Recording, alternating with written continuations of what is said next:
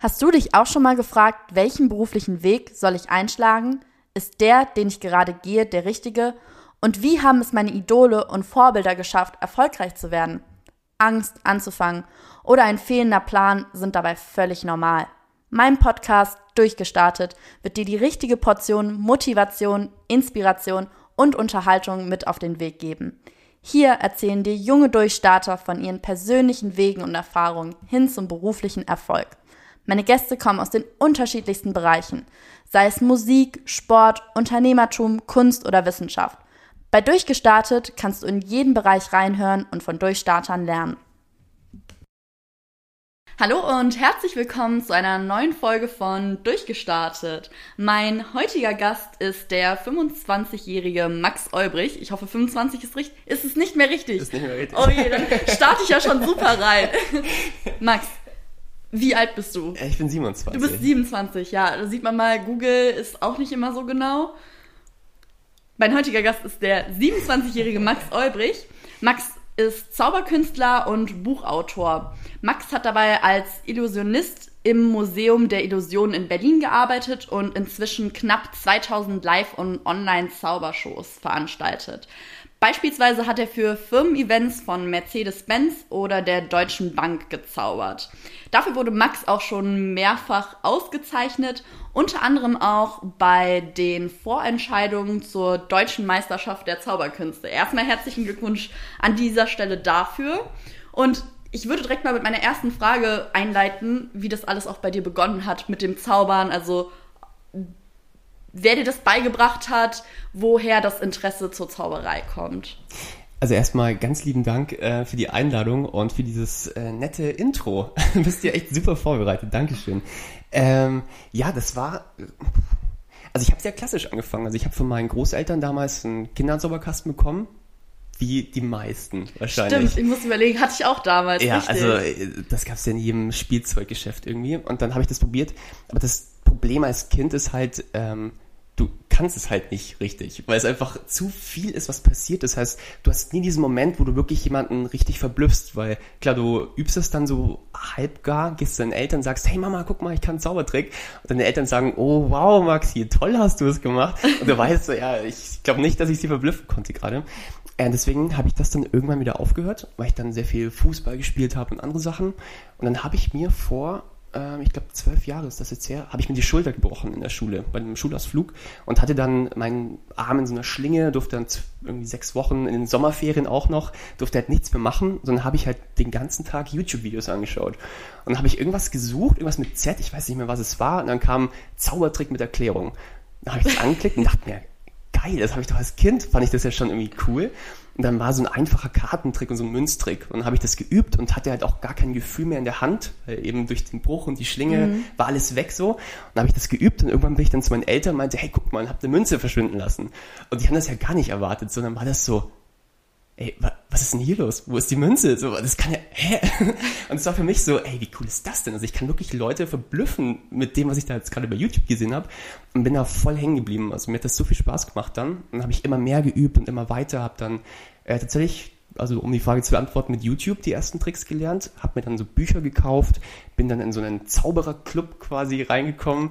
Da haben mich dann so ein paar Leute an die Hand genommen, haben mir so ein paar Sachen gezeigt, wurde dann so ein bisschen äh, gecoacht und dann habe ich langsam angefangen, äh, mich auch so für Bühnensachen zu interessieren. Also ich komme ursprünglich aus Augsburg und da gibt es dann eine Open Stage, die ist so einmal im Monat, da kannst du einfach hingehen. Und das Motto ist, jeder, der meint, was zu können, kann auftreten. Also und das ist auch wirklich so. Also treten wirklich die unterschiedlichsten Leute auf. Leute, die singen können, Leute, die, die nicht singen können. Also äh, wie so oder eine alles Talentshow quasi, Total. oder? Du kannst, du kannst dich einfach zehn Minuten hinstellen und stricken, wenn du willst. Das ist völlig egal. Völlig egal. Und dann habe ich mich da hingestellt mit 16 und meinte, na, ich bin jetzt der große Zauberer und habe das einfach ausprobiert. Und das hat funktioniert. Und dann äh, dachte ich mir, hey cool, anscheinend ähm, kann ich das? Und mir hat das so viel Spaß gemacht und dann kamen die ersten Bookings von Firmen, dann Wettbewerbe, wo ich dann äh, mich gut platzieren konnte, dann kamen so Zeitungsartikel, dann kamen noch mehr Anfragen und dann mache ich das, seit ich 15 bin, quasi. Ja, Wahnsinn. Also war es quasi aus einem Zufall heraus äh, ein YouTube-Video gefunden und dann ja. gemerkt, so waren es ja wahrscheinlich eher dann die Reaktionen der Leute, die dich auch irgendwo ein Stück weit daran begeistert haben, richtig? Ja, auch und vor allem auch so das ganze Ähm, also das, was mich so auch sehr fasziniert an der Zauberei, ist halt, es gibt halt keine Grenze. Also du hast halt echt so den Gedanken, da wo Leute sagen, das ist unmöglich, fängt mein Job halt an. Also meine Aufgabe ist es, das Unmögliche möglich zu machen. Der, den Gedanken, den fand ich so cool, zu sagen, hey, alle sagen, das geht nicht, aber ich finde jetzt einen Weg, wie ich das möglich machen kann und das hat mich total fasziniert. Ja, Wahnsinn. Glaubst du, das ist so eine Sache, würdest du das als klassischen Handwerksberuf verstehen? Also, dass jeder kann, wie, sagen wir mal, einen Tischlerberuf erlernen oder glaubst du, da gehört mehr dazu? Ähm, ich verrate jetzt ein Geheimnis. Ich glaube, es gibt manche Tricks, die kann wirklich jeder lernen. Weil es gibt auch zum Beispiel Kartentricks, die basieren halt nur auf Mathematik. Da musst du jetzt nichts, brauchst jetzt keine Fingerfertigkeit oder so. Das ist einfach nur ein Abzählen, jetzt auf blöd gesagt. Ähm, aber ich glaube, wenn du das wirklich ernsthaft betreiben möchtest, äh, so ein gewisses ja, Talent oder so ein bisschen so ein Gefühl dafür braucht man, glaube ich, schon. Aber ich denke, man kann es lernen bis zu einem gewissen Grad, aber ich denke so, du musst auch Bock drauf haben. Also das hört sich jetzt vielleicht blöd an, aber ich habe halt meine Kindheit oder mein, mein jugendliches Alter sehr viel in meinem Zimmer verbracht und habe halt irgendwelche Münztricks geübt. So. Das ist, Einfach weil äh, du für das Thema auch gebrannt hast und gemerkt hast, ey, das macht mir so viel Spaß. Und ja. dann, ich glaube, dann bringt man die Tricks auch nochmal mit einer ganz anderen Überzeugungskraft rüber. Ich glaube, dass da so diese, die Ausstrahlung, die man dann hat währenddessen, nochmal so entscheidend dafür ist, ob ein Trick dann am Ende funktioniert oder nicht. Würdest du mir dem da zustimmen können? Ja, auf jeden Fall. Auf jeden Fall. Also man muss halt die, die Tricktechnik an sich, die muss man halt so lange üben, bis das wirklich, das muss automatisiert ablaufen. Also ich merke das auch, wenn ich irgendwie irgendwas in die Hand nehme, ich fange sofort an, äh, automatisch diese Griffe zu üben, dass du dich halt dann ups, auf der Bühne komplett ähm, auf die Präsentation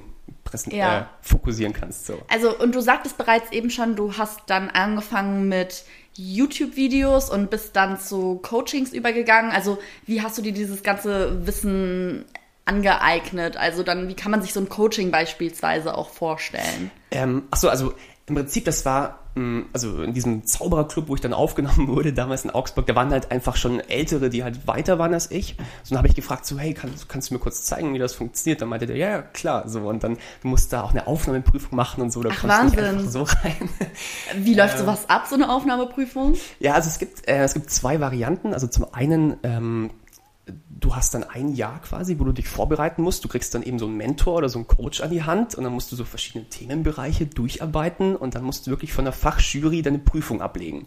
Und da wird dann entschieden, ob du quasi Mitglied dieses Zirkels werden darfst. Also ähm, alles ganz exklusiv. Absolut.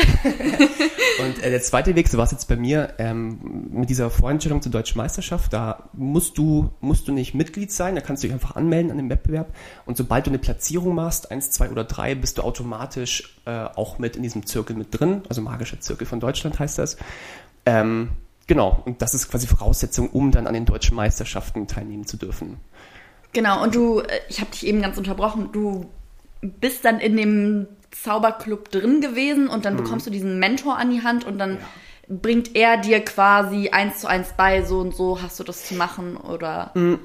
Ja, jetzt nicht so eins zu eins, sondern eher so, ich gebe dir mal so die Werkzeuge und die Tools an die Hand und du musst dann so deinen eigenen Weg finden, weil jeder präsentiert ja auch anders. So am Anfang fängt man natürlich an, erstmal andere irgendwie ja, erstmal nachzumachen, was man sieht. Aber irgendwann merkt man so, Moment mal, das bin überhaupt nicht ich, das ist ja jemand anderes, der das so performt. Und dann fängt man an, so seine eigene Präsentation zu finden, seine eigenen Witze und dann wird das, was man quasi sich abgeschaut hat von dem Mentor oder von YouTube-Videos oder was auch immer, da wird dann was eigenes draus. Und das ist ein langer Weg und jetzt bin ich an dem Punkt seit einigen Jahren, wo ich sage, das ist so, ähm, du hast deine Nische so meine Note, gefunden, meine Nische gefunden, ja, genau. Wie würdest du, wie würdest du deinen eigenen Zauberstil so beschreiben? Ich habe gesehen, beziehungsweise ich habe gelesen, du bezeichnest dich selbst nicht als den klassischen Zauberer mit, mit Hut. Ja. Wie kann man sich denn so eine Show von dir vorstellen? Was ist deine persönliche Note?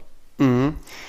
Ähm, das ist eine gute Frage. Also ich ver versuche, ähm, so dieses Bild halt ein bisschen zu brechen, weil deswegen sage ich auch nicht so gerne, ich bin Zauberer, weil dann kommt immer, ach geil, du trittst auf Kindergeburtstagen auf. Das ist ja oh. mega.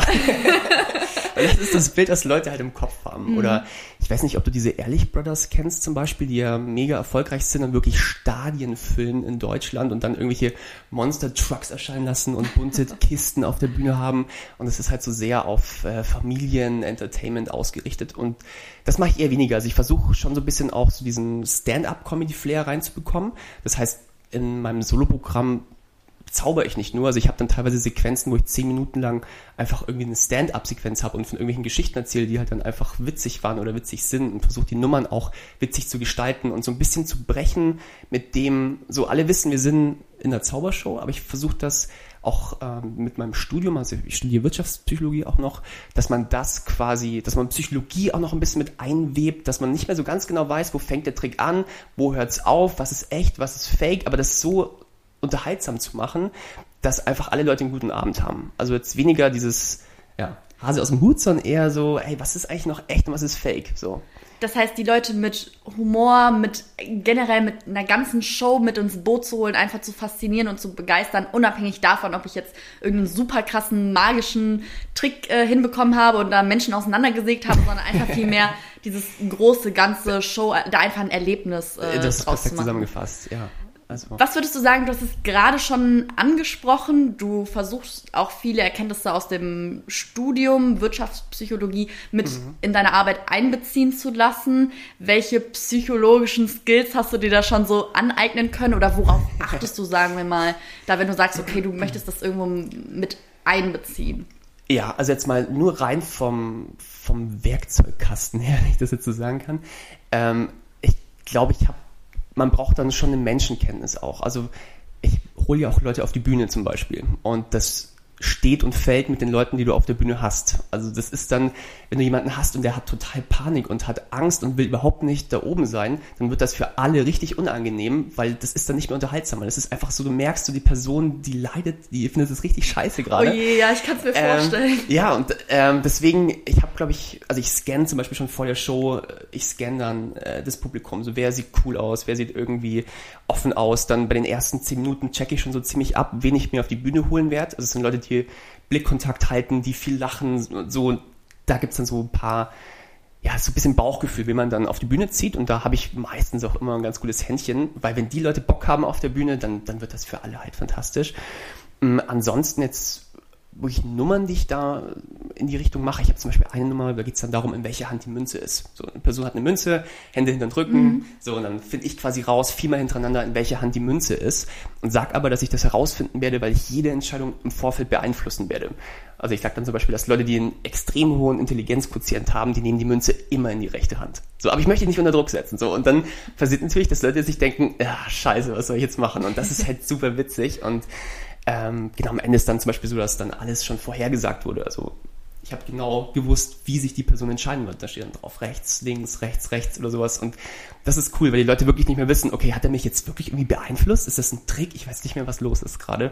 Und das finde ich viel spannender, als zu sagen, hey, hier ist nichts und bam, hier ist ein Monster Truck. So, das ist auch cool, aber ich finde das andere irgendwie spannender. Ich merke schon, du arbeitest vor allen Dingen mit der Psyche der Leute. Das heißt, die nicht einfach zu verstehen, wie tickt jemand, wie ja. denken Menschen und wie arbeitet vor allen Dingen, glaube ich, auch das Unterbewusstsein. Ich glaube, das ist ein ganz, ganz entscheidender Faktor, da zu merken, was sagt denn Körpersprache über einen aus, so wie er sich entscheiden wird, auch gucke ich, wenn ich, ich glaube, ich habe mal, ähm, ich weiß nicht, ob du Gedankentanken kennst ja, auf ja. YouTube. Und da gibt es ja auch immer wieder so Shows und dann hat jemand auch die, deswegen kenne ich das mit der Münze. Mhm. Und am Ende des Tages hat es vor allen Dingen auch was damit zu tun, wie gut kannst du Menschen lesen auch. Würdest du sagen, dass du das schon mittlerweile raus hast? Also mhm. worauf mhm. achtest du zum Beispiel bei der Körpersprache, wenn jetzt jemand auf der Bühne ist, wo du sagst, okay, ähm, bei dem wird es vielleicht gut klappen oder eher weniger gut? Gibt es da irgendwie so paar Erkenntnisse, die du da ja aufnimmst? Mhm. Also ich ich mache es jetzt nicht so, dass ich mich komplett auf irgendwie Menschenkenntnis verlasse, wenn ich irgendwie so eine Nummer zeige. Also ich habe immer noch einen Trick dabei, so, weil ich muss ja einfach sicherstellen, wenn Leute irgendwie 20, 30 Euro für ein Ticket zahlen, dann, dass es auch funktioniert.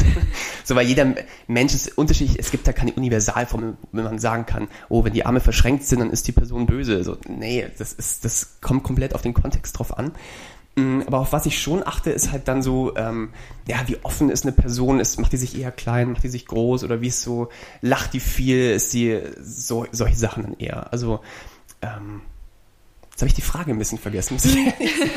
ja, ich, die, war auch ziemlich un, die war auch ziemlich unkonkret gestellt. Es, ich interessiere mich nur sehr für das äh, Thema Körpersprache und deswegen ja. hake ich da auch nochmal ja. so besonders nach, weil, aber ich glaube, man darf sich da auch, wie du schon gesagt hast, nicht zu sehr drauf versteifen, weil wenn jemand jetzt die Arme zum Beispiel verschränkt hat, kann es auch einfach sein, dass der Person einfach nur kalt ist und dass es vielleicht Ja, gar nichts aussagt. genau, Deswegen, ich glaube, genau. da, da gilt es einfach, die Balance zu finden und zu sagen, okay, so viel ist Körpersprache und Psychologie eben wichtig. Auf der anderen Seite muss ich halt auch als Zauberer irgendwas drauf haben, weil ich kann mich nicht drauf verlassen. Exakt, ja genau. Und das, ich finde es auch ganz spannend, äh, den Leuten dann selbst zu überlassen, so was sie mir glauben und was nicht. Also ich habe zum Beispiel eine Nummer auch, wo ich dann scheinbar die Gedanken von einer Person lese. Und das war dann schon ganz oft so, dass Leute dann danach kamen und sagten, meinten dann so, das hast du an den Augen gesehen, ne? in welche Richtung jemand guckt. Und dann meinte ich, nee, das war ein Trick. Und dann meinte die so, nee, das musst du jetzt fast sagen, aber ich habe da mal was gelesen. Das ist, je nachdem, wo man hinguckt, nach links oben oder rechts unten, das ist doch, das triggert doch dann irgendwas. Und ich, ja, entweder so oder es war ein Trick. Und dann war ich so, okay, das war halt witzig. Also ich, ich mag das gerne damit zu spielen. Also Ich glaube, die, dieses, dieser magische Moment entsteht auch vor allen Dingen dann, wenn es geklappt hat und man sich wirklich Gedanken macht, wie hat's funktioniert. Dieses Genau, es ist- wie, es im wie, Kopf, wie, wie. ja. Und dann kommt hier der Gedanke und da und dann denkst du noch die ganze Zeit weiter drüber nach und das ist ja auch irgendwo das Ziel am Ende des Tages, glaube ich, eines jeden Sprechers, wenn du von der Bühne gegangen bist, A, den Leuten natürlich ein gutes Gefühl zu vermitteln und B, im Kopf zu bleiben. ja, Weil im wahrsten Sinne des Wortes, ja. ja, genau. Ja. Und jetzt haben wir viel darüber gesprochen, wie das so abläuft, was du dir Gedanken machst. Wie läuft denn die Vorbereitung im Vorfeld ab? Du hast eben schon, haben wir vorher kurz drüber gequatscht, du musst dich schon eine gewisse Zeit auch vorbereiten können, bevor du auf die Bühne gehst. Das heißt, es klappt nicht immer direkt alles so und schubs ist der Zauberkasten da, sondern wie bereitest du dich natürlich von den Tricks her auf eine Show ähm, vor, aber auch ähm, mental? Ähm, also meinst du von den Tricks her jetzt auch, wie sowas entsteht oder einfach so äh, im Vorfeld einer Show, wie ich die Tricks vorbereite? Ja, genau, wie du im Vorfeld, bevor du, kurz bevor du so, auf die Bühne gehst, Mhm. was sind so die letzten Steps, die du quasi erledigen musst, bevor du sagen kannst, jetzt äh, trete ich auf? Ja, verstehe. Ähm, also ich habe eine Checkliste, also ich habe dann immer so eine, so eine Setlist, da steht dann dahinter genau, was brauche ich in dem Moment und wo muss es sein. Also ähm, brauche ich zum Beispiel ein Kartenspiel in der rechten Hosentasche, dann mache ich mein Häkchen, mache kurz den Check, so wie mit dem Handy immer so, ah, habe ich Geldbeutel, Handy, Schlüssel. Ähm, weiß ich, okay, Kartenspiel ist da, dann schaue ich weiter, was kommt als nächstes, geht das einmal durch, dann weiß ich, es ist alles an Ort und Stelle. Und dann mental, ähm, ich höre meistens ziemlich viel Musik noch vorher, ähm, mache irgendwie so ein bisschen körperliche Aktivität, noch ein paar Liegestützen und so und irgendwie Hampelmänner, dass man Ach, so krass. körperlich einfach Ja. so äh, in Fahrt kommt. Ich habe es manchmal echt, wenn du lang irgendwie im Auto saßt, irgendwie fünf Stunden irgendwo hinfährst oder so. Ich habe es echt schon gehabt, dass ich zehn Minuten vor der Show fast eingeschlafen bin und dachte, oh, ich bin so K.O. jetzt gerade, ich weiß gar nicht, wie ich das packen soll. Und dann musst du dich irgendwie aktivieren und sobald man auf der Bühne ist, dann, dann läuft's auch. Das heißt, irgendwie körperlich äh, muss irgendwie noch was, muss man sich nach oben kicken sozusagen. Und dann, ähm, dann geht's eigentlich los. Also jetzt, wenn ich so auf Tour bin und so Soloprogramme hab, dann gibt's so einen ganz engen Kern, maximal, ich würde sagen, zwei oder drei Leute, die vorher noch in meinen, in die Garderobe kommen dürfen, weil der Rest ist dann, also es darf mich auch keiner mehr ansprechen oder so, weil ich dann so im Tunnel bin auch irgendwie, weil ich sage, das bringt mich komplett raus, mit ihm mich jetzt anquatscht. Ähm, und dann gibt's eine Person, so, das ist eine Person meines Vertrauens, die klopft an die Tür, meint so, also jetzt, äh, jetzt geht's los und dann mache ich meine zehn Hampelmänner und dann gehe ich auf die Bühne. Ich glaube, das ist auch wahnsinnig wichtig, dass man in dem Moment, wenn man auf die Bühne geht, präsent auch ist. Absolut. Weil die ersten 10 Sekunden, ach, die ersten 0,3 Sekunden Ja. sind so entscheidend, was die Leute für einen ersten Eindruck ja dann auch von dir haben. Absolut. Absolut. Weil man merkt es auch, ob du wirklich jetzt, wie du gerade sagst, im Moment bist oder ob du quasi ein Programm abspulst. Also manchmal erwische ich mich auch dabei, ähm, dass ich merke, also ich spreche gerade, ich perform und ich mache meine Witze, aber ich merke, ich bin nicht im Moment gerade. Ich bin in Gedanken, bin ich schon, ah, wie, hoffentlich komme ich nachher noch irgendwie rechtzeitig heim oder irgendwie sowas in die Richtung. Und dann muss ich dann echt auch kurz innehalten und mich wirklich in den Moment dann holen, damit ich das Beste abliefern kann, was ich machen kann. Weil sonst merke ich, das ist Schema F und das ist funktioniert, aber es hat nicht den Effekt, den es haben sollte. Wenn du auf der Bühne stehst, du sagst gerade, okay, du musst darauf achten, dass du vor allen Dingen im Moment bist. Mhm. Heißt das in dem Moment bei dir mit deinen Gedanken, dass du jetzt deine Tricks rüberbringst oder auch wirklich in Interaktion mit dem Publikum stehst? Also blendest du das Publikum aus oder? nee, nee, nee, gar nicht. Gar nicht. Also wirklich in dem Moment so, ich bin hier mit diesen Personen zu diesem Zeitpunkt, weil da passiert ja auch ganz viel, was es sonst nicht gibt. Also meinetwegen irgendwie ähm, ja, eine Flasche fällt um oder jemand wirft irgendwie einen witzigen Kommentar ein, so dass man da sofort aus der Pistole geschossen raus cool reagieren kann. Das sind so Momente, die machen es halt dann lebendig und für die Leute besonders, weil sie wissen, das kann nicht gescriptet sein, ich kann mir das nicht vorher ausgedacht haben. Und damit du da halt ja schnell irgendwie weißt, wie du reagierst, musst du halt voll da sein. Ja. Wie ist das jetzt zum Beispiel, wenn ein Trick nicht so zündet, also total schief geht oder mhm. ein Witz überhaupt nicht ankommt? Wie reagiert man dann am besten? Ähm, ist das überhaupt schon mal vorgekommen? Nein, auf keinen Fall. Äh, doch, ständig, ständig. Das kommt oft vor. Ach, echt? Ähm, ja, also das Gute ist bei mir zum einen eben dadurch, dass ich das ja mit dieser Stand-up-Comedy verknüpfe, ähm, wissen die Leute ja nicht, was passiert. Also ich habe manche Nummern, die gehen scheinbar schief, nur damit sie irgendwie zehn Minuten später kommt die Auflösung. Das heißt, die Leute denken so, ah, Mist, jetzt ist das schief und fühlen sich irgendwie, fühlen mit mir mit, aber dann war das alles Teil der Show und das ist eigentlich noch viel krasser, als man ursprünglich dachte. Das heißt, ich habe immer so ein bisschen das Out, falls was schief gehen sollte, dass ich mir immer noch überlegen kann, ah, vielleicht finde ich noch einen Weg da irgendwie raus. Und wenn was wirklich richtig schief geht, dann spreche ich das auch an und sage, Leute, das ist, das ist einfach schief gegangen jetzt, weil ich bin ja auch nur ein Mensch letzten Endes. Also das macht jetzt auch nicht, macht einen, glaube ich, auch einfach menschlich, wenn man das zugibt. Also vielleicht als Story, was mal wirklich richtig schlimm war. Ich habe eine Nummer früher im Programm gehabt, da leih ich mir einen, ähm, einen Ring. Also ich habe früher auch einen Ehering genommen, damit dann auch noch mehr ja, mehr Emotion, mehr Power mit drin ist. Und dann ist es so, dass dieser Ring verschwindet und dann quasi ähm, in einer Box erscheint. Und diese Box steht schon die ganze Zeit auf der Bühne und die ist verschlossen. Und dann macht die Person die Box auf und in der Box ist noch eine Box und in der Box ist noch eine Box, in der Box ist eine Box. Und dann werden die Boxen immer kleiner, es sind irgendwie acht oder neun Boxen. Und alle erwarten schon so, ey, das kann ja nicht sein, dass dieser Ring jetzt da drin ist. Und dann sage ich halt zu ihr, und jetzt mach mal auf. Und wenn das das ist, was alle schon denken, was es sein muss, dann bitte einmal komplett ausrasten. Und sie macht diese Box auf und sagt, äh, da ist nix. Und ich so, okay, witzig, so, jetzt, aber jetzt ernsthaft, was ist in der Box? Sag's einmal laut für alle. Ich so, Max, da ist nichts, ich schwör's dir. Das macht keinen Scheiß. Und dann schaue ich in die Box und die Box war leer. So, das heißt, irgendwas ist schiefgegangen und dieser Ring musste da irgendwie reinkommen. Das kann ich jetzt leider nicht verraten, wie der reinkommt. Aber auf dem Weg ist was schiefgegangen. Und dann dachte ich mir, ja scheiße, ich komme da nicht raus. Also das war halt dann, habe ich die Nummer halt abgebrochen, habe gesagt, ja, ähm, danke für den Ring. So, ich überlege mir jetzt was. Und ja, das kann schon mal passieren. Da gibt es dann keinen, keinen Weg mehr raus sozusagen. Da gebe ich das auch zu. Also ich weiß natürlich, wo der Ring sein muss so, und gebe das dann zurück. Aber in dem Moment war es halt einfach Scheiße, der Ring ist nicht geht, wieder es, aufgetaucht. Halt, also vor allem, du baust ja eine, einen Spannungsbogen auf. Das geht ja über fünf, sechs, sieben Minuten. Ja. Alle so, hey, es kann nicht sein, dass der Ring in dieser kleinen Box ist. Und dann ist er halt wirklich nicht drin.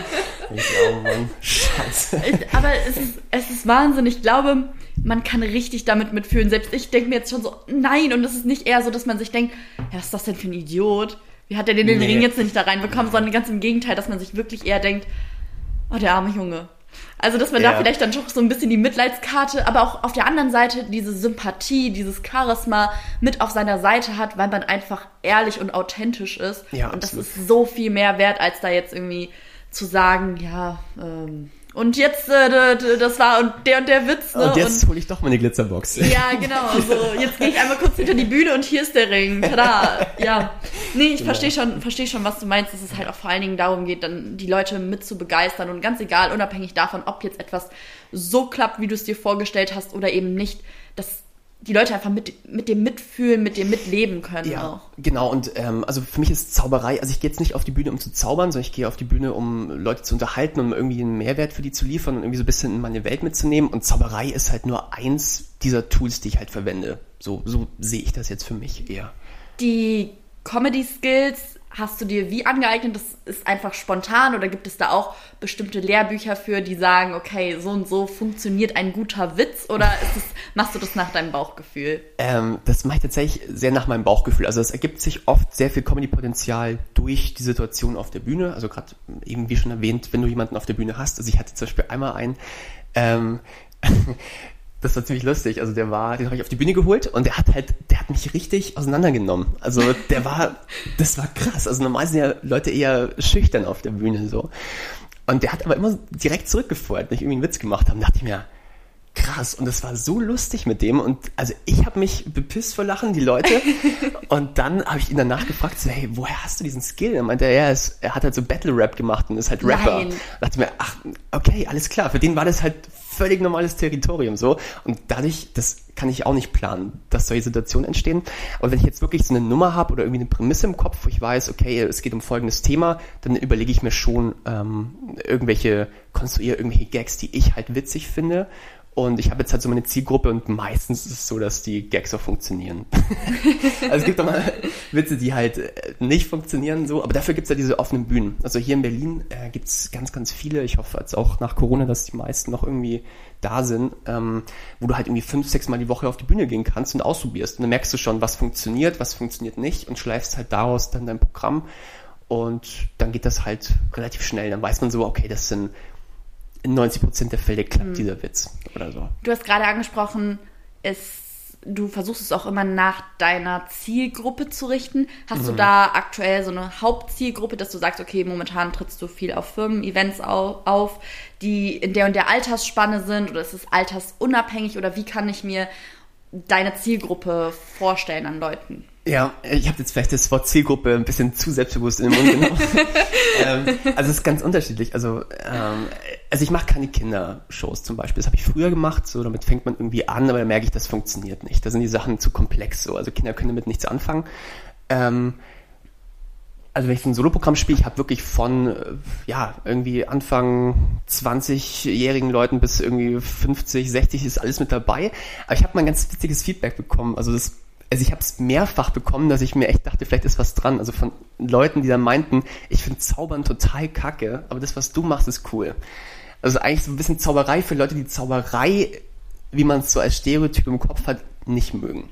Also so. dann doch, wie, wie du schon am Anfang gesagt hattest, eher im Comedy-Sinne auch und der Trick dann als Add-on oder beziehungsweise oder vielmehr Zauberei und dann Comedy, um das Ganze nochmal mal unterhaltsamer zu verpacken für Leute, die eben, Magie ist ja auch so ein Ding, da muss man halt einfach dran glauben. Man muss sich dafür begeistern und interessieren können. Ja, drauf einlassen. Drauf einlassen. Ja. Das ist genauso wie mit der Hypnose. Wenn es einen mhm. nicht interessiert und man von vornherein sagt, so, ich will mich nicht begeistern lassen, weil ich eben an so ein, in Anführungsstrichen, Hokuspokus nicht dran glaube, dann holt einen das auch nicht mit ins Boot. Dann denkt man hm. sich so, mhm. ja, das war halt jetzt sowieso der und der Trick und der hat die Münze verschwinden lassen, weil er einfach gute Fingerfertigkeiten hat und da, da, da geht irgendwie ein Rohr durch die Bühne und keine Ahnung. wenn man, wenn man so anfängt, natürlich begeistert einen das nicht und natürlich ist dann alles irgendwie erklärbar und dann geht halt dieser gewisse Zauber und dieses gewisse Etwas halt auch verloren. Deswegen hm. das Ganze mit Comedy zu verpacken, finde ich eine super Sache, weil ich glaube, lachen können wir alle und damit ist es halt auch nochmal einfacher, mm, einen anderen Schlag von Leuten ja. mit ins Boot zu holen. Ja, und ich glaube auch, das Wichtige ist auch, was heißt das Wichtige? Das klingt jetzt, als wäre das irgendwie ein Gesetz. Also für mich habe ich einfach festgestellt, dass ich das nicht, also ich nehme das selber halt nicht so richtig ernst, so, weil, also ich nehme das ernst, was ich alles mache, aber ich nehme jetzt diese Rolle als Zauberer nicht ernst, weil zum Beispiel im sagen wir mal, 19. Jahrhundert oder 20. Jahrhundert, es gab ja kein Google oder sonst irgendwas. Das heißt, Zauberer waren ja so die Topstars, weil alle Menschen sich dachten, wie krass ist das denn? Keiner konnte sich das erklären. Und jetzt heute ist es so, du machst irgendwas und sagen Leute, ey, cooler Trick, ich glaube, ich google das mal kurz. Oh. Weil du findest mm, ja theoretisch alles, ja. ne? Das heißt, der Vibe muss eher so sein, ähm, hey, ich weiß selber, dass ich das nicht wirklich kann, aber wir tun jetzt einfach mal so, als ob. So, jetzt schauen wir einfach, wo, wo sind die Grenzen, wie können wir das verschwimmen lassen?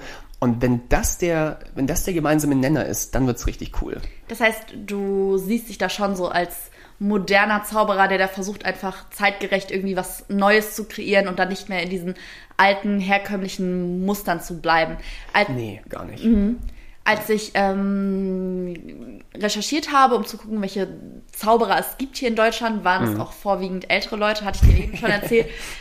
Glaubst du, das könnte daran liegen, dass junge Leute sich nicht mehr so dafür begeistern können, weil es wenige Zauberer gibt, die das eben ja so machen wie du, die da so ein Gesamtunterhaltungsding ähm, draus machen? Glaubst du, das ist ein Grund dafür, dass die meisten Zauberer relativ alt sind oder woran könnte das liegen?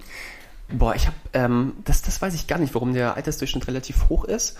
Ähm, es ist auch zum Beispiel so, dass es nur sehr, sehr wenige Frauen gibt, die das Ganze machen, was ich total schade finde. Es ist echt eher so ein, ja, Altersdurchschnitt ist eher höher und hauptsächlich irgendwie Männer, die das machen. Ich weiß jetzt auch nicht genau, warum das so ist. Ist schon Faszinosum ähm, irgendwie so, so ein bisschen. Ich dachte erst so vielleicht, ja, das ist einfach nur Zufall, dass mir das Google nee, jetzt so nee. rauswirft. Aber den Eindruck hast du als, mhm. ja, wo du jetzt in der Szene selber auch vertreten bist, den Eindruck hast du auch. Ja, total. Aber ich merke trotzdem so, dass so die ganzen neuen Generationen, jetzt in Anführungszeichen, jetzt nachkommen oder so die Jüngeren, ähm, das ist einfach ein anderer neuer Stil. Also auch wie man sich, äh, man kleidet sich zum Beispiel moderner. Also man hat jetzt keinen Zylinder mehr auf. So ist vielleicht normal, dass die meisten jetzt irgendwie auch mit Sneakern auftreten, da jetzt nicht irgendwie mit lackierten Anzugsschuhen auf die Bühne gehen und so. Also ich glaube, da, das wandelt sich halt einfach auch gerade wie halt alles im Wandel ist. Von daher, von daher ich bin gespannt, was da kommt. Also ich glaube auch so, ähm, vielleicht ist das Ausland, also so gerade USA oder so, die sind da vielleicht schon einen Ticken weiter. Das ist alles schon viel cooler oder irgendwie moderner, wenn man so möchte, auf eine Art.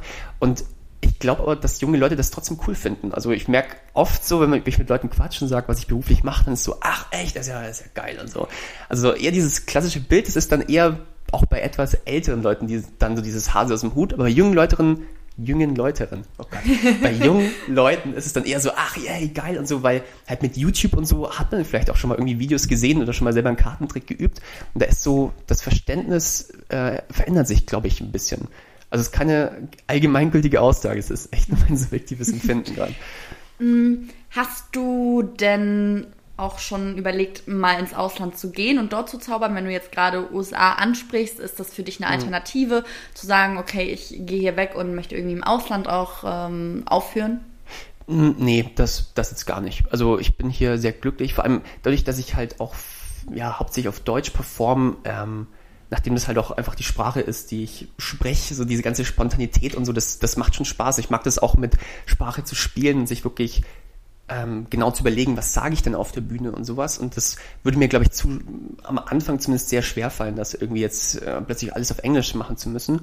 Wobei es so ist, jetzt durch die Pandemie habe ich äh, eine Online-Show auch entwickelt und die habe ich auch sehr oft äh, international dann performt. Also wo dann irgendein Unternehmen meinte, wir haben äh, Mitarbeitende in ganz Europa zum Beispiel, wir bringen zusammen und dann habe ich da auch auf Englisch performt. Das hat auch Spaß gemacht, von dem her erster Impuls wäre jetzt gewesen, nee, ich glaube nicht, aber wenn ich so drüber nachdenke, äh, keine Ahnung, ja, warum eigentlich nicht?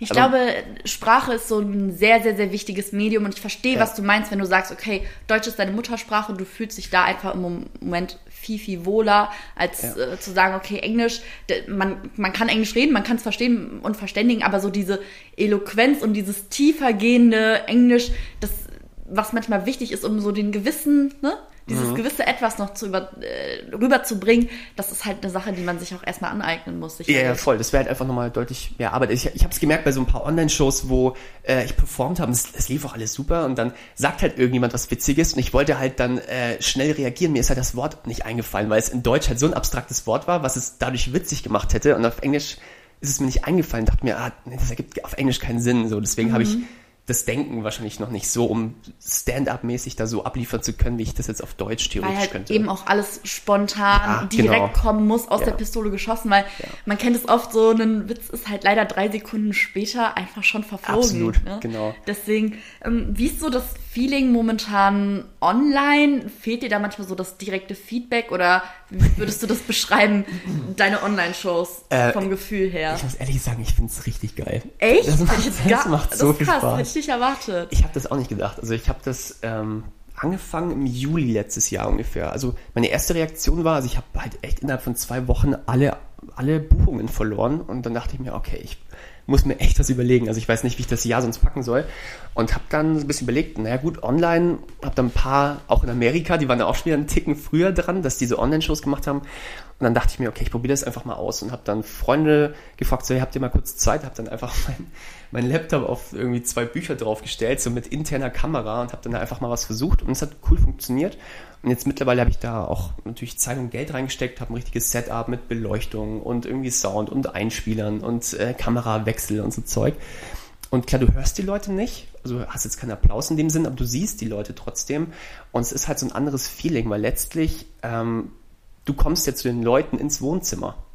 Und das ist auch super witzig, weil die sitzen halt auf ihrer Couch zu Hause, ist was hätte jeder irgendwie so eine Tür auf. Und das macht's trotzdem, obwohl du einen Screen dazwischen hast, macht's das wahnsinnig intim. Also ich hole dann auch Leute quasi in meinen Screen und interagiere dann auch mit denen und dann hatte irgendjemand hatte dann so eine sehr witzige also so ein sehr abstraktes Bild halt im Hintergrund. Da meinte ich, was ist dieses Bild? Mich interessiert das. Und dann haben wir halt, hat er erzählt, ja, ich war da im Urlaub und wir waren dann da irgendwie auf irgendeinem Bazar und dann wird es plötzlich wahnsinnig intim. Also ich vergleiche das so ein bisschen mit so einer Lagerfeuerstimmung fast schon. Ähm, also ich habe auch maximal so 30, 40 Leute in der Online-Show. Also ich mache das jetzt auch nicht riesengroß, damit es nicht so YouTube-mäßig wird. Das heißt, jeder ist Teil dieser Show. Also ich quatsch mit allen, jeder wird da irgendwie aktiv eingebunden, kann ins Geschehen auch mit eingreifen zum Beispiel. Und dadurch äh, macht das wahnsinnig viel Spaß. Wahnsinn, hätte ich jetzt nicht gedacht. Ich hätte jetzt Ja, eher gedacht, dass online mh, ja schon irgendwo ein Hindernis ist, dass es halt eben nicht so interaktiv und intim ist, weil du ja den Bildschirm dazwischen hast, weil es nicht real life ist. Aber ich kann mir jetzt, wo du es erklärst, macht es durchaus Sinn zu sagen, okay, wenn Leute dann wirklich in ihrem persönlichen Habitat, in ihrem Raum, in ihrer Welt sitzen, sagt das ja auch nochmal viel über die Persönlichkeit aus. Wie leben die Leute? Man erfährt so viel mehr noch eigentlich, Ja. als wenn man da die Person einfach nur in Real Life vor sich sitzen sieht auch, ne? Ja, total. total. Wahnsinn. Und, und du kannst ja wirklich auch auf der ganzen Welt mit Leuten interagieren. Ich habe eine Show, da sitzen die einen dann, hat, war, es war wirklich mal jemand einfach in Südafrika, so, der einfach lebt, so, der, der kriegt halt dann den Link, kauft sich ein Ticket und dann hast du jemanden in Südafrika dabei. So, das ist äh, absurd. Ich finde es immer wieder cool, wie Social Media dann doch irgendwie connected und wie, wie schnell man eigentlich ans andere Ende der Welt kommunizieren es- kann. Das ist Wahnsinn. Ja. Hast du gewisse Highlights aus den, ja, inzwischen, wie viele Jahre waren es jetzt? Zehn, zehn Jahre Show, Showbusiness? Ja, zwölf sogar fast Zwölf, schon. Ja. zwölf Jahre, richtig, du bist ja 27, keine 25 mehr. Ja. Hast du gewisse Highlights oder irgendwas, was dich, Ereignis, was dich besonders geprägt hat aus der Zeit? Oh. Es ist wahrscheinlich super viele verschiedene einzelne Momente, die das Ganze Mhm. gut machen. Oder gibt es da einen besonderen, der dir da im Hinterkopf geblieben ist? Boah, das ist echt schwer. Vor allem, ich glaube, wenn wir jetzt dann irgendwie die Aufnahme stoppen würden, dann würden mir danach noch tausend andere Sachen einfallen.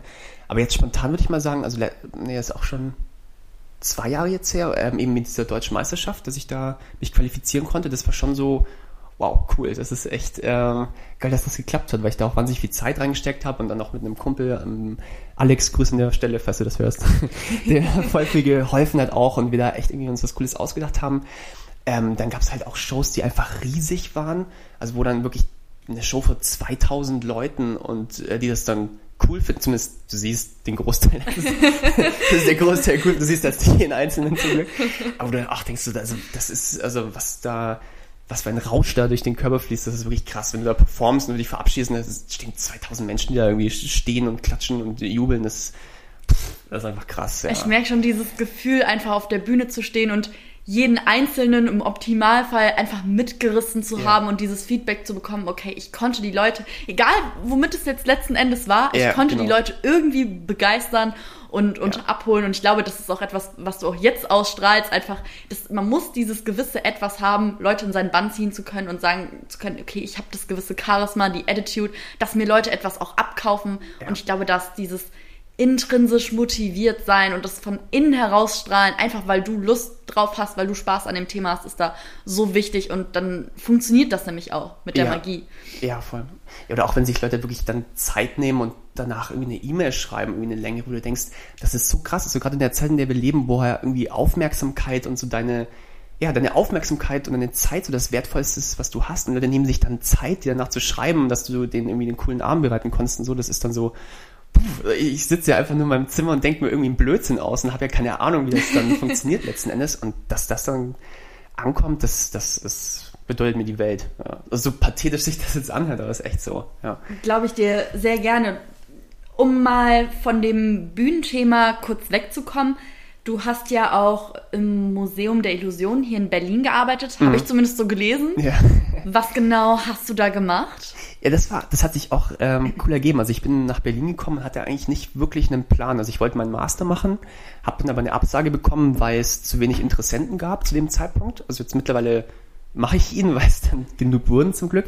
Dann war ich auch erstmal so, oh, okay, jetzt äh, geht es mit dem Studium nicht und äh, was mache ich denn jetzt so? Und dann war ich auch bei einer Open Stage wieder mal, habe mein Zeug getestet und äh, ausprobiert und dann saß eben ähm, ja die, die Leiterin dieses Museums im, im Publikum und hatten, haben dann gesagt, sie eröffnen im August 2018 war es, glaube ich, eben dieses Museum und sie suchen quasi noch einen Magier, der quasi, weiß ja, Museum der Illusion, der halt dann die Leute unterhält. Also ähm, das, du kannst dann drin zum Beispiel Führungen buchen und im Anschluss gibt es dann noch eine halbe Stunde Show zum Beispiel. Einfach um dieses Thema Illusion abzurunden mit einem Zauberer. Also es gab noch einen anderen Zauberer, den Jan zum Beispiel, der auch noch da ist, ähm, der es auch super cool macht immer. Und dann war ich da und habe dann da halt äh, performt. Also ich war letztlich festangestellter Zauberer. ja, Wahnsinn, für eine dass, Zeit. dass es sowas gibt. Äh, ja, also das ist, glaube ich, wirklich auch ein Novum. Also ich weiß nicht, wo du eine Feststellung als Zauberer bekommst.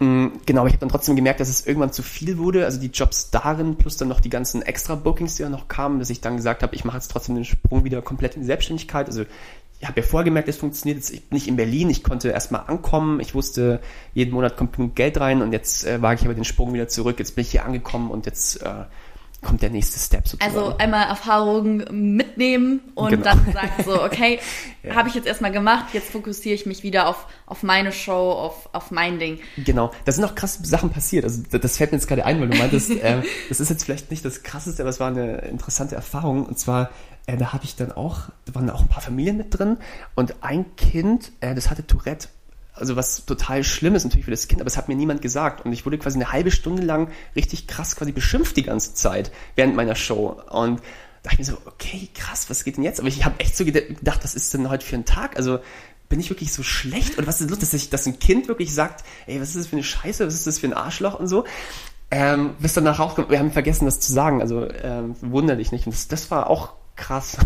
ich glaube ich dir. Da, da mhm. steht man erstmal auf der Bühne, muss man halt einfach in dem Moment die Ruhe bewahren, worüber ja. wir eben schon gesprochen hatten, sich da nicht verrückt machen lassen von anderen. So klar, du musst interagieren, aber wenn es dann jemandem nicht passt oder man kann, man muss, man darf nicht vergessen, man kann nicht jedem gefallen und man muss sich nicht mit jedem verstehen und nicht jeder muss den Humor teilen und wenn das mal nicht so ist, absolut, ja. ist das ist das auch vollkommen okay.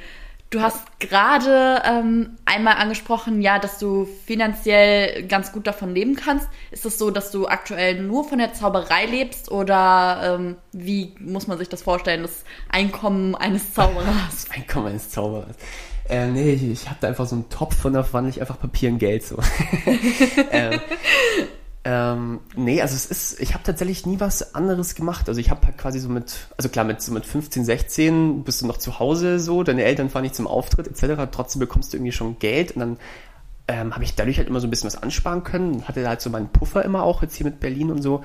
Aber ich habe tatsächlich, es lief immer, dass ich immer gesagt habe, okay, ich kann echt davon leben. Also ich muss jetzt nichts irgendwie noch parallel machen und konnte mich immer darauf konzentrieren. Von daher, ja, das ist seit ja, zwölf Jahren quasi ist das meine Einnahmequelle sozusagen. Ja. Ich glaube, das ist doch das Schönste, was einem, einem passieren kann, wenn man sein Hobby und seine Leidenschaft einfach zum Beruf machen kann und nicht gucken muss, ja, wie kann ich jetzt noch meine Brötchen verdienen, sondern sagen kann, ich kann mit dem, was ich liebe, auch noch Geld machen. Das motiviert ja dann noch mal viel mehr. Ja, es ist aber auch ein bisschen absurd irgendwie. Also ich muss mich manchmal wirklich daran erinnern, dass es auch mein Job ist und dass das, was ich mache, auch wirklich ein Beruf ist, weil es fällt manchmal ein bisschen schwierig, weil ich ja wirklich, äh, also ich kann ja meinen Tag von früh bis spät komplett selbst gestalten so und dann ist es aber halt auch so, dass ich halt nicht an dem Dienstagvormittag eine Show habe. Das passiert nicht. So, ich habe Dienstagvormittag immer frei, so theoretisch. Ne? Jetzt mit diesen Online-Shows was anders, weil viele Firmen halt das dann äh, virtuell ihre Team-Meetings halt dann hatten. Aber sonst so eine Show, die findet ja nicht vormittags statt.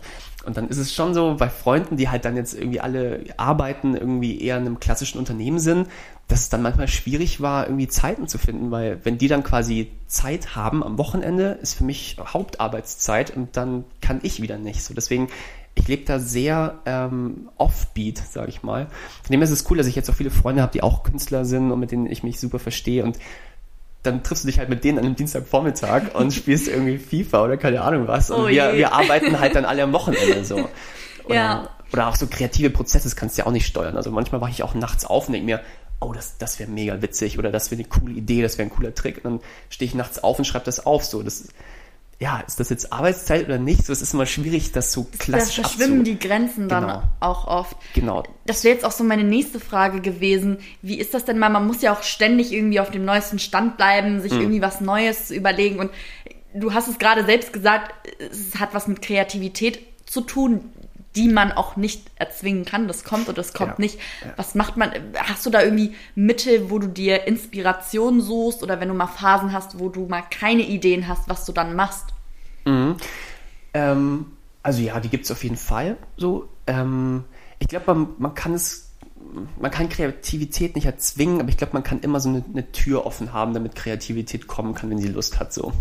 Also so ist das immer so ein bisschen das Bild, das ich im Kopf habe. Also vielleicht einfach das Setting so schaffen, dass du einfach Kreativität zulassen kannst. Also Ähm, ich habe zum Beispiel, also jetzt hier noch nicht, weil ich, äh, wie du siehst, erst eingezogen bin, aber halt zum Beispiel, ich habe immer so ein Whiteboard zum Beispiel wo hängen. Und wenn ich dann was hab, dann schreibe ich das auf. Und dann laufe ich jeden Tag oder die ganze Zeit dran vorbei. Und dann sehe ich das ja auch immer, vielleicht auch nur unbewusst, aber das triggert vielleicht irgendwie einen neuen Gedanken. Oder ähm, ich schaue mir dann irgendwelche YouTube oder Netflix Comedy Specials an, denke mir, oh, das war cool, irgendwie, vielleicht fällt mir auch was in die Richtung ein oder ich mache Musik oder ich höre Musik oder irgendwas, was mich, äh, ja, oder schau mir, wenn es dann bald wieder geht, hoffentlich äh, Live-Sachen an oder gehe auf Konzerte oder äh, ich, wir sind hier sehr nah am Mauerpark oder ich gehe einfach raus, setze mich hin und schaue mir Leute an. So, also das ist einfach so, es ist jetzt kein Rezept, dass da irgendwas kommt, aber vielleicht macht irgendjemand irgendwas Witziges äh, und denkt mir, ja, da kann man bestimmt was draus machen irgendwie. Also Ja, manchmal sind es halt auch einfach die kleinen Situationen aus dem Alltag, denen man dann so eine gewisse Komik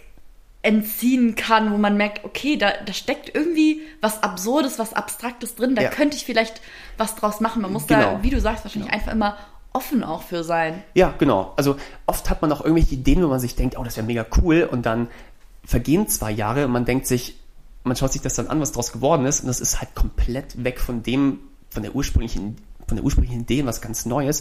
Von dem her, ich glaube, man darf das nicht so, man kann sich jetzt nicht irgendwie, äh, Mit ja, dem Schreibtisch an, an Genau, mit dem Schreibtisch, mit dem Stift an den Schreibtisch so setzen und sagen, so jetzt bin so ich von 9 bis witzig. 17 Uhr werden hier aber Gags rausgehauen. So.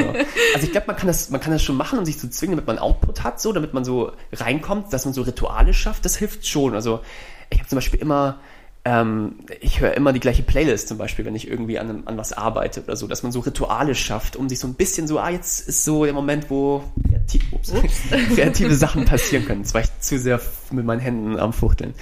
Ähm, genau. Ähm, was hören Zauberer für Musik, wenn du sagst, du hörst immer die gleiche Playlist? Was hörst du für Musik? gibt es da, gibt es da Ähm, mag magische Musik oder ist es dann doch äh, den ganz, ganz Harry Potter Soundtrack. ähm, ach nee, ist ganz unterschiedlich. Also ich brauche wirklich so irgendwie, ja, irgendwie in so einem kreativen Arbeitsprozess bin dann meistens, also ich höre wahnsinnig gern so Lo-Fi Hip-Hop, einfach so was so, was jetzt nicht mein, mein, mein Fokus braucht, weil irgendwie textlich das wahnsinnig komplex ist oder irgendwie da viel mehr drinsteckt und ich mich konzentrieren muss, sondern eher so einfach was, den man Vibe hat, so, holt, hat einen konstanten Beat so, man kann schon mit dem Kopf mitnicken, irgendwie man hat äh, ein paar coole Akkorde im Hintergrund und fertig. Ja. Okay, verstehe. Um nochmal auf ein anderes Thema zu kommen, weiß ich jetzt auch nicht, wie ich die Brücke schlagen soll. Deswegen droppe ich die Frage jetzt einfach. Du hast ja auch ein eigenes Buch rausgebracht. Ja. Ähm, magst du vielleicht mal ein bisschen was darüber erzählen, worum es da geht, warum du dieses Buch veröffentlicht hast? Also, was Oh. du dir dabei gedacht hast? Ja, ähm, also das kam auch durch mein Studium. Ähm, also es gibt einen Fachbereich, den ich sehr spannend finde, und zwar ist es die Verhaltensökonomik. Klingt jetzt wahnsinnig unsexy auf Deutsch. Also Behavioral Economics ist quasi das englische Wort. Und da geht es quasi darum, wie Menschen ähm, ja, Entscheidungen treffen und wie sie einfach äh, agieren. Und das fand ich einfach total spannend, weil einfach äh, in diesem Modul habe ich gelernt, wie was für ein Quatsch man die ganze Zeit denkt. Also wie oft man auch zu kurz denkt an ganz vielen Stellen, einfach denkt, naja, anscheinend, das ist die Lösung und so mache ich es jetzt und man gar nicht die anderen Konsequenzen im Kopf hat. Das Hast war sehr abstrakt. Ich, genau, ich, ich mache mal ein Beispiel? Beispiel. Also äh, ein Ding, was ich auch im Buch habe, ein Kapitel ist zum Beispiel die Verfügbarkeitsheuristik. So, also man geht davon aus, dass das, dass das Gehirn natürlich Nee, ich fange anders an. Also es gibt quasi, äh, in dieser Theorie gibt es zwei Systeme. System 1, System 2. Und System 1 ist so das schnelle, das impulsive Denken, so die, die Bauchentscheidung, so das Erste, was dir im Kopf kommt, wenn du irgendwie eine Entscheidung treffen musst. Und System 2 ist so das überlegte, das rationale Denken. Und das braucht natürlich Zeit, es braucht Ressourcen. Deswegen ist so von der Idee her, dass das Gehirn eher in diesem System 1-Modus ist um einfach schnell entscheiden zu können. Und da gibt es eben sogenannte Abkürzungen, sind dann eben solche Heuristiken ähm, und die funktionieren halt auch sehr oft sehr gut. Also beispielsweise du hast Sachen schon immer so gemacht, die funktionieren so, also warum sollte ich jetzt jedes Mal überlegen, ob ich es jetzt anders mache, wenn der Weg ja funktioniert. Und jetzt um konkret ein Beispiel zu nennen, ähm, ich habe, äh, ich war letztes Jahr noch in Kolumbien, bevor das alles losging. Und du liest ja in diesen Travel-Blogs und so hier Kolumbien äh, gefährlich und aufpassen und Zeug. Und ich war halt so fest davon überzeugt, nur von diesen Erzählungen, äh, dass ich höchstwahrscheinlich einfach einmal mindestens überfallen werde, wenn mir irgendwas geklaut wird oder so. Einfach weil es die ganze Zeit liest. So, das heißt, das geht nicht mehr um die Wahrscheinlichkeit, wie wahrscheinlich ist es, sondern eher, du liest das und bildest dir daraus so, ja, wenn das so oft, wenn ich das so oft lese, dann ist es ja wahrscheinlich auch sehr wahrscheinlich. wahr sein. So. Mhm. Oder solche Dinge wie, ähm, was jetzt wahrscheinlicher ist, ob du, also jetzt ein Negativbeispiel, ähm, ob Leute an einem Autounfall sterben oder an einem Magengeschwür zum Beispiel. Da würde man so vom Bauchgefühl eher sagen, oh, wahrscheinlich ist Autounfall wahrscheinlicher, weil wir es die ganze Zeit sehen in den Nachrichten und irgendwelche schlimmen Bilder. Und deswegen gehen wir davon aus, dass es wahrscheinlicher ist. Oder tatsächlich sind so Magengeschwüre eine häufigere Todesursache zum Beispiel. Das heißt, da verzerrt sich halt das Denken komplett. Also nur wenn man etwas öfter hört, denkt man auch, dass es wahrscheinlicher ist. Und das ist Quatsch. So. Das heißt, du, um es einfach auszudrücken, du. das war sehr kompliziert immer noch. Nein, aber es ist auch mega. Ist immer, oh, wir stoßen hier heute ich, immer ich, überall ich, an. Ich merke schon, wir haben hier einen Glastisch, was nicht die beste Entscheidung war. noch, noch steht er, noch steht er. Nee, ich merke, das ganze Thema ist ja auch wahnsinnig komplex. um es vielleicht komplex, ja. etwas einfacher auszudrücken, du gehst vor allen Dingen darauf ein, wie das menschliche Gehirn sich irgendwo ein Stück weit, um es mal auf gut Deutsch zu sagen, selbst verarscht durch ja. die und die gewisse Denkmuster, weil wir eben uns viele Dinge einfach gedanklich einfach machen, auch ein Stück weit den genau. einfacheren Weg gehen, in, indem man eben sagt, okay, wenn ich etwas öfter höre, ist es gleich auch gleich wahrscheinlicher. Genau. Und ja. ja. oder vielleicht noch ein anderes Beispiel, das vielleicht auch ein bisschen einfacher ist. Es gibt dann auch den Framing-Effekt zum Beispiel. Also Framing, quasi der Rahmen. Das heißt, es macht wirklich einen Unterschied, wie du Sachen darstellst, in welchen Rahmen du Sachen packst. Also ich könnte zum Beispiel sagen, dass äh, 90 Prozent der Menschen äh, fanden das Buch total cool. So, das könnte ich auf die Webseite schreiben, so theoretisch. Ich könnte aber auch schreiben, 10 Prozent der Menschen finden das Buch blöd. So, das ist die gleiche Information. Es ist die gleiche Information. Aber wenn ich schreibe, 10% finden es blöd, bin ich mir ziemlich sicher, dass ich nicht mehr so viel verkaufen würde, als wenn ich schreibe, 90% finden es super. So, das heißt, allein wie ich was verpack, ist schon wieder eine Information an sich. Ja, mega interessant. Ich glaube auch super, super alltagsnah, weil uns das immer wieder in jeglicher Situation begegnet, nur dass man es halt nicht, nicht bewusst wahrnimmt, sondern nee, dass alles Dinge sind, die so unterbewusst ablaufen und äh, dafür so ein gewisses Gespür zu entwickeln, finde ich wahnsinnig interessant. Ist das so vor allen Dingen auch durch dein Studium gekommen? Genau, also ich habe meine, meine Bachelorarbeit auch in dem Bereich dann ähm, geschrieben und tatsächlich, weil du auch gefragt hast, wie es dann dazu kam, zu dem Buch. Also einmal tatsächlich einfach, also im ersten Lockdown kam die Idee, weil ich mir dachte, gut, ich kann nicht auftreten, ich will irgendwas machen. Ich wollte eh schon mal ein Buch schreiben und gucken, ob ich das kann, ob ich das schaffe, ob ich diszipliniert genug bin, das durchzuziehen. Und das andere war, weil ich wirklich schockiert war, was also was teilweise ja abging. So, wie kann es sein, dass es kein Klopapier mehr gibt? So, wie kann sowas passieren? Das fand ich total faszinierend. Oder halt auch, wie sich dann solche Verschwörungstheorien entwickeln und all diese Dinge. So, das ist, es ist ja nicht rational, was da passiert. Was würdest du als Experte sagen, wie kann das sein, dass die Leute auf einmal so viel Toilettenpapier kaufen? bist, du, bist du bei deinen Recherchen auf eine Antwort gekommen oder war das eher so der, der Auslöser zu sagen, ähm, ja, ich beschäftige mich jetzt einfach mal mehr mit dem Thema, ohne dass du jetzt weiter auf, auf diese Problematik eingegangen bist. Vielleicht war es also, einfach nur Zufall, dass es das Toilettenpapier getroffen hat. Ähm, ja, es war bestimmt auch Zufall. Also ähm, das Ding ist, ich habe, ähm, was wollte ich denn jetzt gerade sagen? Wie, äh, ähm, ich merke schon, wir, wir verquatschen uns total. Voll, kann, ähm, äh, Zum Thema Toilettenpapier und warum die Leute in Zeiten von Corona das ganze Toilettenpapier aufgekauft haben. Ob du ja anhand der unterbewussten oder der anhand der Vielleicht waren es auch einfach die Medien im Fernsehen, die die ganze Zeit darüber berichtet haben. Ne? Das wäre zum Beispiel auch diese Verfügbarkeitsheuristik, wo ich meinte, so, oh, so, wobei da vielleicht auch diese, es gibt den Effekt der selbsterfüllenden Prophezeiung. Das heißt, Leute denken sich, ah, okay, die Leute kaufen ganz viel Klopapier, anscheinend wird das Klopapier knapp. Das heißt, die Leute kaufen Klopapier und was passiert, das Klopapier wird knapp. Also das heißt, dadurch, dass man denkt, dass was knapp wird, wird es wirklich knapp, weil alle das plötzlich kaufen. Und das, denke ich das ist schon faszinierend. Das ist ja also, auch irgendwo dieses Gesetz der Anziehung. Wenn ich an etwas die ganze Zeit denke, mhm. dass ich das und das haben möchte, dann ist es wahrscheinlich auch so, dass sich meine Entscheidungen, die ich treffe, sich darauf aufbauen, dass ich eben schneller an dieses Ziel rankomme. Deswegen ist das richtige Mindset und die ja. Einstellung so unfassbar entscheidend und eben sich das auch bewusst zu machen, dass man das eben auch bewusst steuern kann irgendwo ein Stück weit. Total. Und ich finde es aber trotzdem auch schwierig, äh, weil du auch meintest, äh, das ist ja auch sehr viel unbewusst. Also ich habe mich auch dabei ertappt, wie ich dann mir dachte so, ah, jetzt gibt's mal Klopapier, vielleicht nehme ich jetzt auch einfach direkt zwei Packungen, einfach nur, weil es wird ja eh dann wieder weg sein. Und das ist ja so absurd, dieser Gedanke, weil dieses Problem gibt's nur deswegen, weil alle plötzlich so denken. Und das, das hat mich fasziniert. Ja, und dann ja, ich bin ja schon froh, dass das irgendwann sich so ein bisschen von, von selbst dann wieder aufgelöst hat, um ehrlich zu sein. Ja. Ähm, wie lange hast du an dem Buch gearbeitet jetzt insgesamt? Also letztes Jahr ist es rausgekommen, soweit ja. ich äh, das richtig gesehen habe. Das, also das, das hat mich sehr viele Nerven gekostet. Also ich dachte mir, ich dachte mir, komm, ich schreibe jetzt ein Buch. So kann nicht so schwer sein. Das kriegen andere Leute ja auch hin. So. Und die erste Idee war, äh, dass ich das als E-Book rausbringe, einfach nur. Und ich habe vorher auch bei Instagram und ähm, Social Media quasi abgefragt, wen würde das jetzt mal grundsätzlich interessieren? Weil wenn sich jetzt nur fünf Leute melden, dann denke ich mir, naja gut, dann muss ich es jetzt nicht schreiben. So. Und für mich war es ja auch wirklich einfach Zeit rumbringen. so. Ähm, und das Buch habe ich dann, also ich glaube, ich habe ein halbes Jahr dran gearbeitet, aber wirklich auch ziemlich intensiv. Also ich habe teilweise so elf, zwölf Stunden am Tag dran gearbeitet. Also dass ich wirklich nicht mehr geradeaus gehen konnte, weil mein Kopf so äh, durch war einfach. Ja, das ist das ja auch, war, es ist ja nicht so, ähm, als würde man da jetzt eine Abenteuergeschichte schreiben, sondern es ist ja wirklich ja, wissenschaftlich ja. basierend alles. Das heißt, genau. und es ist so ein komplexes Thema, Gehirnstrukturen, Denken überhaupt. Ja. Es, man sagt nicht umsonst, kennt man dieses, ich denke, dass du denkst, dass du denkst, dass ich denke, ja. weil es einfach so crazy, so ein crazy Thema ist auch, ne?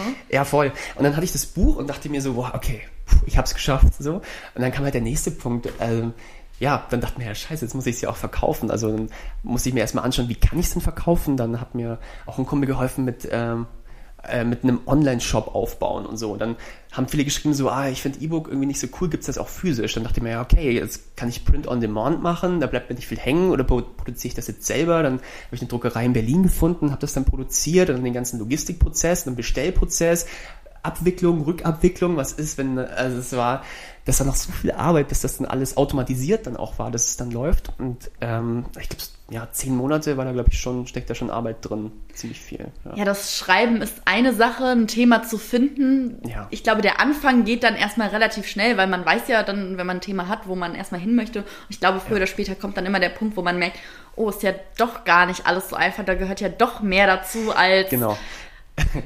Genau, ja, was, was Als auch zehn so ein, Seiten zu schreiben. Äh, genau so ist es. Und das ist witzigerweise auch so ein Denkfehler, der recht bekannt ist in der Literatur. Es ist die Planning Fallacy, dass Leute quasi wahnsinnig schlecht einschätzen können, wie lang ein Projekt dauert. Also das siehst du ja bei, wenn irgendwelche Sachen gebaut werden, also Berliner Flughafen so als Paradebeispiel oder so. Aber auch sonst bei irgendwelchen Projekten ja. denkst du, ja klar, in zwei Wochen schaffe ich das oder so und dann werden es halt vier oder so. Und ich dachte mir so, ja, also das Buch, das schafft schaffe ich in einem Monat oder so. Dann ah, ich das Thema Buch Hausarbeit kennt man es auch. Äh, genau, oder ja. das zum Beispiel, denkt man so, ja, ach, der Effekt der Planning Fallacy. Hm, die Leute brauchen anscheinend länger, als sie ursprünglich dachten. Hm. also, ja. Würdest du denn jetzt sagen, jetzt wo du das ganze Know-how hast und dieses tiefgehende Wissen eben wie man so ein bisschen tickt und eben nicht mehr in so Fallen tritt, dass du dich da durch selbst so ein bisschen davor gewappnet hast, in so Denkfallen reinzutreten oder erwischst du dich selber immer wieder noch bei solchen Denkmustern? Ja, also das äh, Problem ist eben, dass es ja so in dir drin ist. Also eben mit, wenn man das mit diesem System 1 Modell erklärt, was ja wirklich immer aktiv ist. Du, du, du bewertest ja natürlich alles die ganze Zeit, weil sonst würden wir ja schlicht nicht überleben können. So, du musst ja ständig super schnelle Entscheidungen treffen. Also wenn es auch nur ist, bist auf der Straße und die kommt jemand entgegen, in welche Richtung weißt du aus? Das ist jetzt keine Entscheidung, die stundenlang erstmal rational analysiert wird, was jetzt der beste Weg ist oder so. Deswegen, ähm, mir passiert das auch die ganze Zeit so, aber ich kann zurückblickend, glaube ich, einfacher erklären, was da passiert ist. Und manche Sachen helfen auch einfach wirklich. Also gerade wenn ich irgendwie so irgendwelche Sachen entscheiden muss, wie wo investiere ich Geld oder solche Dinge, dass ich da vielleicht einen anderen Blick drauf habe. Und jetzt meine Masterarbeit, die schreibe ich jetzt ab September, da entwickle ich quasi auch einen Workshop, also ein Trainingskonzept, wie du quasi auch ja, diese Denkfallen so ein bisschen aus deinem Denken auch rausbekommen kannst. So, da forsche ich jetzt gerade an etwas. Das heißt, für alle, die das Thema jetzt brennend interessiert und äh, die noch nicht genug davon gehört haben. Das Buch Oder heißt komplett ähm, sind. Fantastische Denkfehler und ab ähm, ja in ein paar Monaten gibt's dann hoffentlich auch das erste Coaching dann äh, von dir dann dazu. Mal gucken. Mal ja. gucken, mal gucken, aber fleißig ich, ich werde aber- ich werd's weiter verfolgen und Ja. äh, auf jeden Fall auch die Links dann natürlich in die Beschreibung mit reinpacken. Ähm, ich sehe, ich habe äh, noch auf jeden Fall eine Frage, die mich auch die ganze Zeit brennend interessiert, die jetzt eher weniger auch mit dem Buch zu tun hat. Mhm. Ich glaube, wir könnten uns jetzt stundenlang wirklich über das Thema Denken und wo liegen Fallen im Alltag unterhalten. Aber um noch einmal zurück den Bogen zur Zauberei zu spannen, man sagt ja immer, Zauberer dürfen ihre Tricks nicht verraten. Hast du Mhm. schon mal einen Trick verraten? Ähm. muss aufpassen, was ich sage. Sonst werden wir die Aufnahme, dann werde ich irgendwie abgeholt an der Tür und werde dann. Ich merke schon, dass mit der Äh. Zauberei, das scheint äh, exklusiver Kreis, sektenähnlich zu sein. Und Nee, äh, ach, wenn wir hier. Nein, ich mache nur Spaß. Ähm, Äh, ja, also ich, ich muss differenzieren. Ich habe bestimmt schon mal einen Trick verraten, aber unabsichtlich. Einfach weil ich ähm, noch nicht gut genug war. Also ich habe nicht lang genug geübt. Also ich mache das jetzt natürlich nicht vor der breiten Masse, aber zum Beispiel bei meinen Eltern früher, als ich angefangen habe, klar war ich am Anfang noch so schlecht, dass man halt sieht, wie es funktioniert. So, es ist halt einfach so. Das heißt, die kann ich nicht mehr so richtig überraschen mit irgendwas. Also mit den neuen Sachen, jetzt wo ich ja auch schon länger nicht mehr zu Hause bin, schon, wenn ich dann mal, wenn die mal zu einer Show kommen, wenn ich mal wieder in Süddeutschland bin, die schauen sich das an, dann ist schon so, ey, wir haben keine Ahnung, was du da machst, so. Ähm, aber manchmal so mit meinem ganz engen Kreis und viele sind ja auch in der Branche, mit, klar, mit denen tauschen wir uns aus, da zeigt man sich auch gegenseitig irgendwie Methoden oder irgendwie Techniken, die man im Kopf hat und dann hat der andere vielleicht eine Idee und sagt, äh, warum machst du es nicht so, das wäre ja vielleicht noch effizienter oder könntest du das nochmal besser verstecken. Aber jetzt so einfach sowas verraten würde ich jetzt nicht, ne. das heißt, der Austausch mit, mit Leuten, die in dem Kreis, die in dem Cir Circle Der sind, Inner ist okay. Circle ist okay, ja. Aber ja, wie gesagt, ich meine, äh, die Magie geht halt auch einfach verloren, wenn man wenn man es erklärt. Ich glaube, dass es immer spannender ist, auch wenn man eben, wie wir ganz am Anfang ja auch schon gesagt haben, wenn man einfach nicht weiß, wie es funktioniert, sondern Mhm. wirklich dieser, dieser, dieses große Fragezeichen mit dem Überraschungseffekt im, im Kopf einfach bleibt und äh, das ja ein Stück weit ähm, ja, so einfach da weiter mitschwingt, als dass man jetzt weiß, okay, wie hat das jetzt alles funktioniert und akribisch Ja. jeden Schritt kennt. Ja, absolut. Welche Tipps möchtest du jungen Menschen mit auf den Weg geben, die jetzt vielleicht auch Blut geleckt haben, die gesagt haben, okay, Zauberei, ja, doch, doch, finde ich auch cool. Und auch sagen, okay, ich möchte mir da erstes ähm, Wissen aneignen, wie gehe ich so eine Sache am besten an, wenn jetzt jemand sagen möchte, okay, ich möchte mich damit auch ein bisschen mehr beschaffen, äh, be beschäftigen. Ja, also ich würde fast sagen, einfach, also die Zeit, in der wir leben, ich glaube, es war noch nie so einfach, irgendwie, wenn man Interesse hat, damit anzufangen, weil ich gebe einfach irgendwas bei YouTube ein mit Zauberei, so, und dann, ich verrate keine Tricks, aber es soll Leute auf YouTube geben, die, dann Tricks erklären, zum Beispiel, da kannst du so einfache Kartentricks oder irgendwelche Münztricks, so kannst du dann lernen. Und das ist einfach cool, das einfach mal auszuprobieren. Das ist ja an, an keine Bedingungen geknüpft, so, ähm, kannst du einfach mal testen, wenn es dir Spaß macht, dann wird man es schon merken, wenn, wenn man vielleicht feststellt, boah, mir ist das irgendwie zu langweilig, die ganze Zeit immer das Gleiche zu üben, bis ich es mal kann, dann kann man auch was Neues wieder ausprobieren. Also ich bin eh so der Ansicht, dass man irgendwie alles, worauf man irgendwie Bock hat, einfach mal ausprobieren sollte, weil nur dann kann ich es ja entscheiden, ob es mir gefällt oder nicht. Also ähnlich wie du, einfach anfangen, sich nicht zu viele Gedanken im Vorfeld zu machen, hm, kann das jetzt klappen oder nicht. Man muss ja noch nicht direkt sagen, okay, ich werde jetzt der große, große Magier schlechthin mit riesigen Bühnenshows. Man kann ja auch einfach sagen, okay, vielleicht einfach für den privaten Rahmen, um mal meiner Family ein Lächeln aufs Gesicht zu zaubern, wortwörtlich, Ja, genau. ähm, dass man einfach mal sich so ein bisschen was aneignet in, Genau. in der Hinsicht. Ja, im Worst Case dann einfach am Weihnachten spielt irgendwie ein Geschwisterteil spielt Flöte und du machst einen Zaubertrick, wenn es nur das ist. Werde ich mir auf jeden Fall merken und finde ich eine coole Sache, weil ich glaube, damit hat man schnell so die Sympathie äh, ja, auf seiner Seite und es, es ist einfach immer wieder schön. Also Leuten ein Lächeln ins Gesicht zu zaubern, denke ich. Deswegen, du, es hat mir auch mega viel Spaß heute gemacht. Ich hoffe dir auch. Auf jeden Fall, ja, vielen, danke. vielen lieben Dank auch für deine Zeit. Das, ich, das wäre es auch soweit mit meinen Fragen, äh, Mhm. bevor wir uns hier noch, noch weiter verquatschen in Richtung Denken und Magie und Ich hoffe, ich habe das, äh, habe nicht zu wirr gesprochen gerade. Ich habe gerade gemerkt, es ist noch sehr früh Nein, nein. am Morgen. das ist man nicht zu konnte verwirrend dargestellt. Nein, habe. überhaupt nicht. Ganz im Gegenteil. Man konnte dir stringent folgen. Deswegen Okay. vielen lieben Dank auch für deine Zeit und in diesem Sinne, tschüss zusammen. Danke, tschüss.